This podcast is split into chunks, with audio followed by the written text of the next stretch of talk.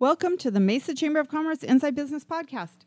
My name is Sally Harrison, and I'm the CEO of the Mesa Chamber of Commerce. Today, we're in the University of Phoenix podcast studio, and joining me as today's guest is Larry Young. Welcome back, Larry. Thank you, Sally. Well, we appreciate you being here and bringing in all the tips that you do. And um, obviously, we want to talk about your book, Walk the Sales Plank, which, if people haven't got it, they should go on Amazon. It's easy to order. Um, we appreciate you coming back because you do have a lot of information to share. Uh, last time you were here, we spoke about how you coach leaders to success. But let's talk a bit about some of your experience in leading teams. Perfect. Sounds good. We got a lot to cover today. Okay. You rose to a market president at a very young age and continue to have success. You talked last time about growing people to grow market share, but what are a few things you did well that gave you success? Yeah, I think there's a number. I mean, I I'll, I always give credit to the team first, you know, because they're the ones that made me look better than I deserve. If you don't have a team, you're alone. That's right. You Yeah, can't absolutely. do as much. Absolutely. One of the things that uh, when I when I look back that I think made a big difference when we were growing markets and applicable for anybody in business or leading Mm-hmm. is that I really had created a uniform message through and throughout the organization. So I was doing some. I'll give you an example. I was doing some coaching for some nonprofits uh, not that long ago, and one of the things I asked a nonprofit executive is I said, "What would happen if I wrote you a check for fifty thousand dollars today? What would you do with it?"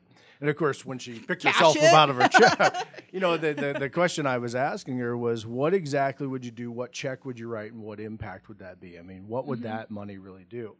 And so, of course, she had an answer for it once she picked herself up, jokingly. but then I asked her a question that really challenged her, and it was this I said, If I pulled each one of your board members into a room alone and asked them the same question, would they give the same answer? To which she knew they Yeah. would not. So, how do you really create an organization that's going in the same direction when not everybody's singing from the same hymnal, if you mm-hmm. will? So one of the things I did right away is I had that that, that real difference. So it's defining who we are, what we stand for, and what our organization was different at. And so I jokingly, I was I was golfing. We had a we have a men's night back in one of the markets I was used to manage, mm-hmm. and we were sitting there golfing. When somebody asked me, they said, "Larry, what what is it so different with your organization versus the other seven in town that do the same thing?" And so I rattled off my answer, uh-huh. and he looked at me. He says, "You know, I just golfed with one of your bankers three weeks ago, and they said the same exact thing." and that's when you know that you have that that that, that power in the Right. entire organization working towards betterment of customers. That's really Yeah. that's really good news because not everybody would do that. If you ask, like you, you know, your board members, That's right. not everybody's going to have the same answers. Well, and it's a great Sally. It's a great exercise to do with your team in the mm-hmm. next team meeting is to sit down and define what is it that we really stand for and what does that look like, and get Yep. everybody saying the same thing. I like it. What is one of the best leadership tips that you've received over the years? I'm sure there's been a lot. Yeah, there's a lot. I'll, I'll actually give you two. One quick one is I always like I always like the uh, idea of inspect what you expect. You know, being able to go in and analyze if you asked somebody to do something or you're holding them accountable or something to always inspect that. It's the idea of the fortunes and the follow up. I've always loved that one. But the one that actually changed the tip that I got, it was more of a question that changed my leadership forever and it'll change your listeners. I was at a time when things weren't going well. I was, you know, they Everybody has a time yeah, like I that, mean, right? Mm-hmm. It's a tough year and that type of thing, and I'm working harder. You know how we as leaders, instead of working smarter, we just work harder. You know, so our thought is that that we'll just continue to do the things we've always done. Mm-hmm. Well, one of the biggest killers of of success for in leadership is success itself. We become complacent. Mm-hmm. So I go to this mentor friend of mine. He was actually a coach for me for for a little bit, and he asked me a question, and the question was this. He said, "When is the last time you did something for the first time?" Ooh.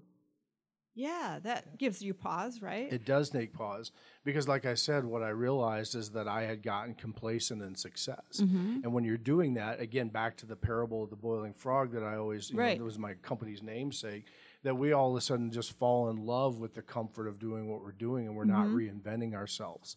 And so ask yourself at the end of the week, you know, did I do anything for the first time that was meaningful? And it challenges you. I think I'm going to have to put that on the staff agenda.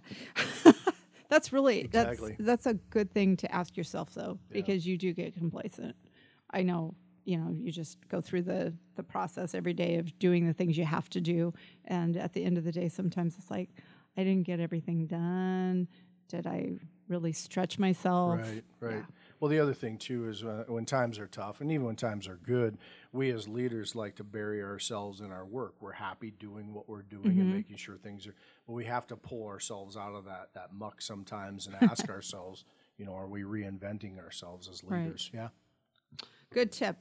How do great leaders avoid getting stuck in a rut and how do they stay fresh? Yeah, I think um, one of the things that um, I've always said, and and my, my boys, if they listen to this, they can finish this sentence. but I always say readers are leaders, and um, I have seen more career uh, more careers go from ashes to rock star status, if you will, by people that decided to pick up a book and learn something around um, leadership or something around sales, sure, something around negotiation or ha- having difficult conversations, and they acquire knowledge that is going to help make their people better or their mm-hmm. organization better. Yep. But what it does is it gives them a broader perspective and allows them reading what it allows them to do is help them to see around corners or see patterns that other leaders don't. Mm-hmm. So I've always said that the worst time to find out your best employee is unhappy is the day they resign. Right. It's too late, isn't Right. it? And even if they stay, they're usually never the same. Sure. And so by having a reading plan where you're acquiring information gives you a broad perspective and allows you to start to say, hey, something's wrong, something's different in the culture, or you're gaining different perspectives. So I always tell audiences when I speak mm-hmm. at keynotes, I say you you'll never stay stuck in your comfort zone if your mind is moving forward. Okay, so other than Walk the Sales Plank, a really good book everybody should read, give me two other books that people should should have their teams read. Well, that's uh, uh, it's interesting that you ask because I get asked that a lot in terms of leadership, and and um, there's a, there's a little bit of a difference between leadership and management. I, I can explain that here in a little bit, but um, uh, there's a couple of them that I really like. If you're talking about leadership as a whole, I like uh, Willpower Doesn't Work. Uh, Okay. It's one that's really designed to build a culture around you that's very intentional and very deliberate. I think some of the best reading out there is some of the old management books. You know, and you can even go back, and people will yawn when I say this, but even go back to like the uh, Stephen Covey's Seven Habits of Yeah. Highly Effective People. Yep. Uh, you can find some about dealing with co- uh, uh, difficult conversations. There's Mm-hmm. a good book out there, uh, Culture Code by Dan Coyle. It's a little bit of a drier read, but got some really great information. So I'm really big into culture from that standpoint Okay. and developing that. Yeah. Super. Is there a difference between leadership and management? Yeah, in fact, kind of tying on what you had just asked me, uh, here's here's why I struggle a lot of times with leadership books. Is leadership uh, books are really kind of the painted beauty of management. So what I always tell people when I'm doing speaking and keynotes is that if you want to be a great leader, be a great manager first. Okay. But it's not it's not as flashy, is it? Right? It's kind of cool to say, "Hey, I'm a leadership coach," but if I said I was a management consultant, it would be like a yawn, right? Or that's so 80s, right? Right. But at the end of the day, all great leadership follows great management. So when you're reading, as I mentioned in the last question you asked me, and you're learning management skills, it actually makes you a better leader. Mm-hmm. So when I'm acquiring skills that help me to give a difficult conversation to somebody mm-hmm. or to be able to identify that something's wrong in somebody's life, a team member, and I'm doing something to make a difference, or be able to lead organizational change and create buy in, and I'm mm-hmm. acquiring those management type skills, I'm leading. I like it. and the leading always follows but we fall in love with leadership books. But when's the last time someone said i'm going to go get a management book right but the reality is the fundamental basics Sure. of leadership are built in that and then you can soar to the highest levels that makes sense. yeah. How do great leaders continue to push themselves so that they don't become complacent?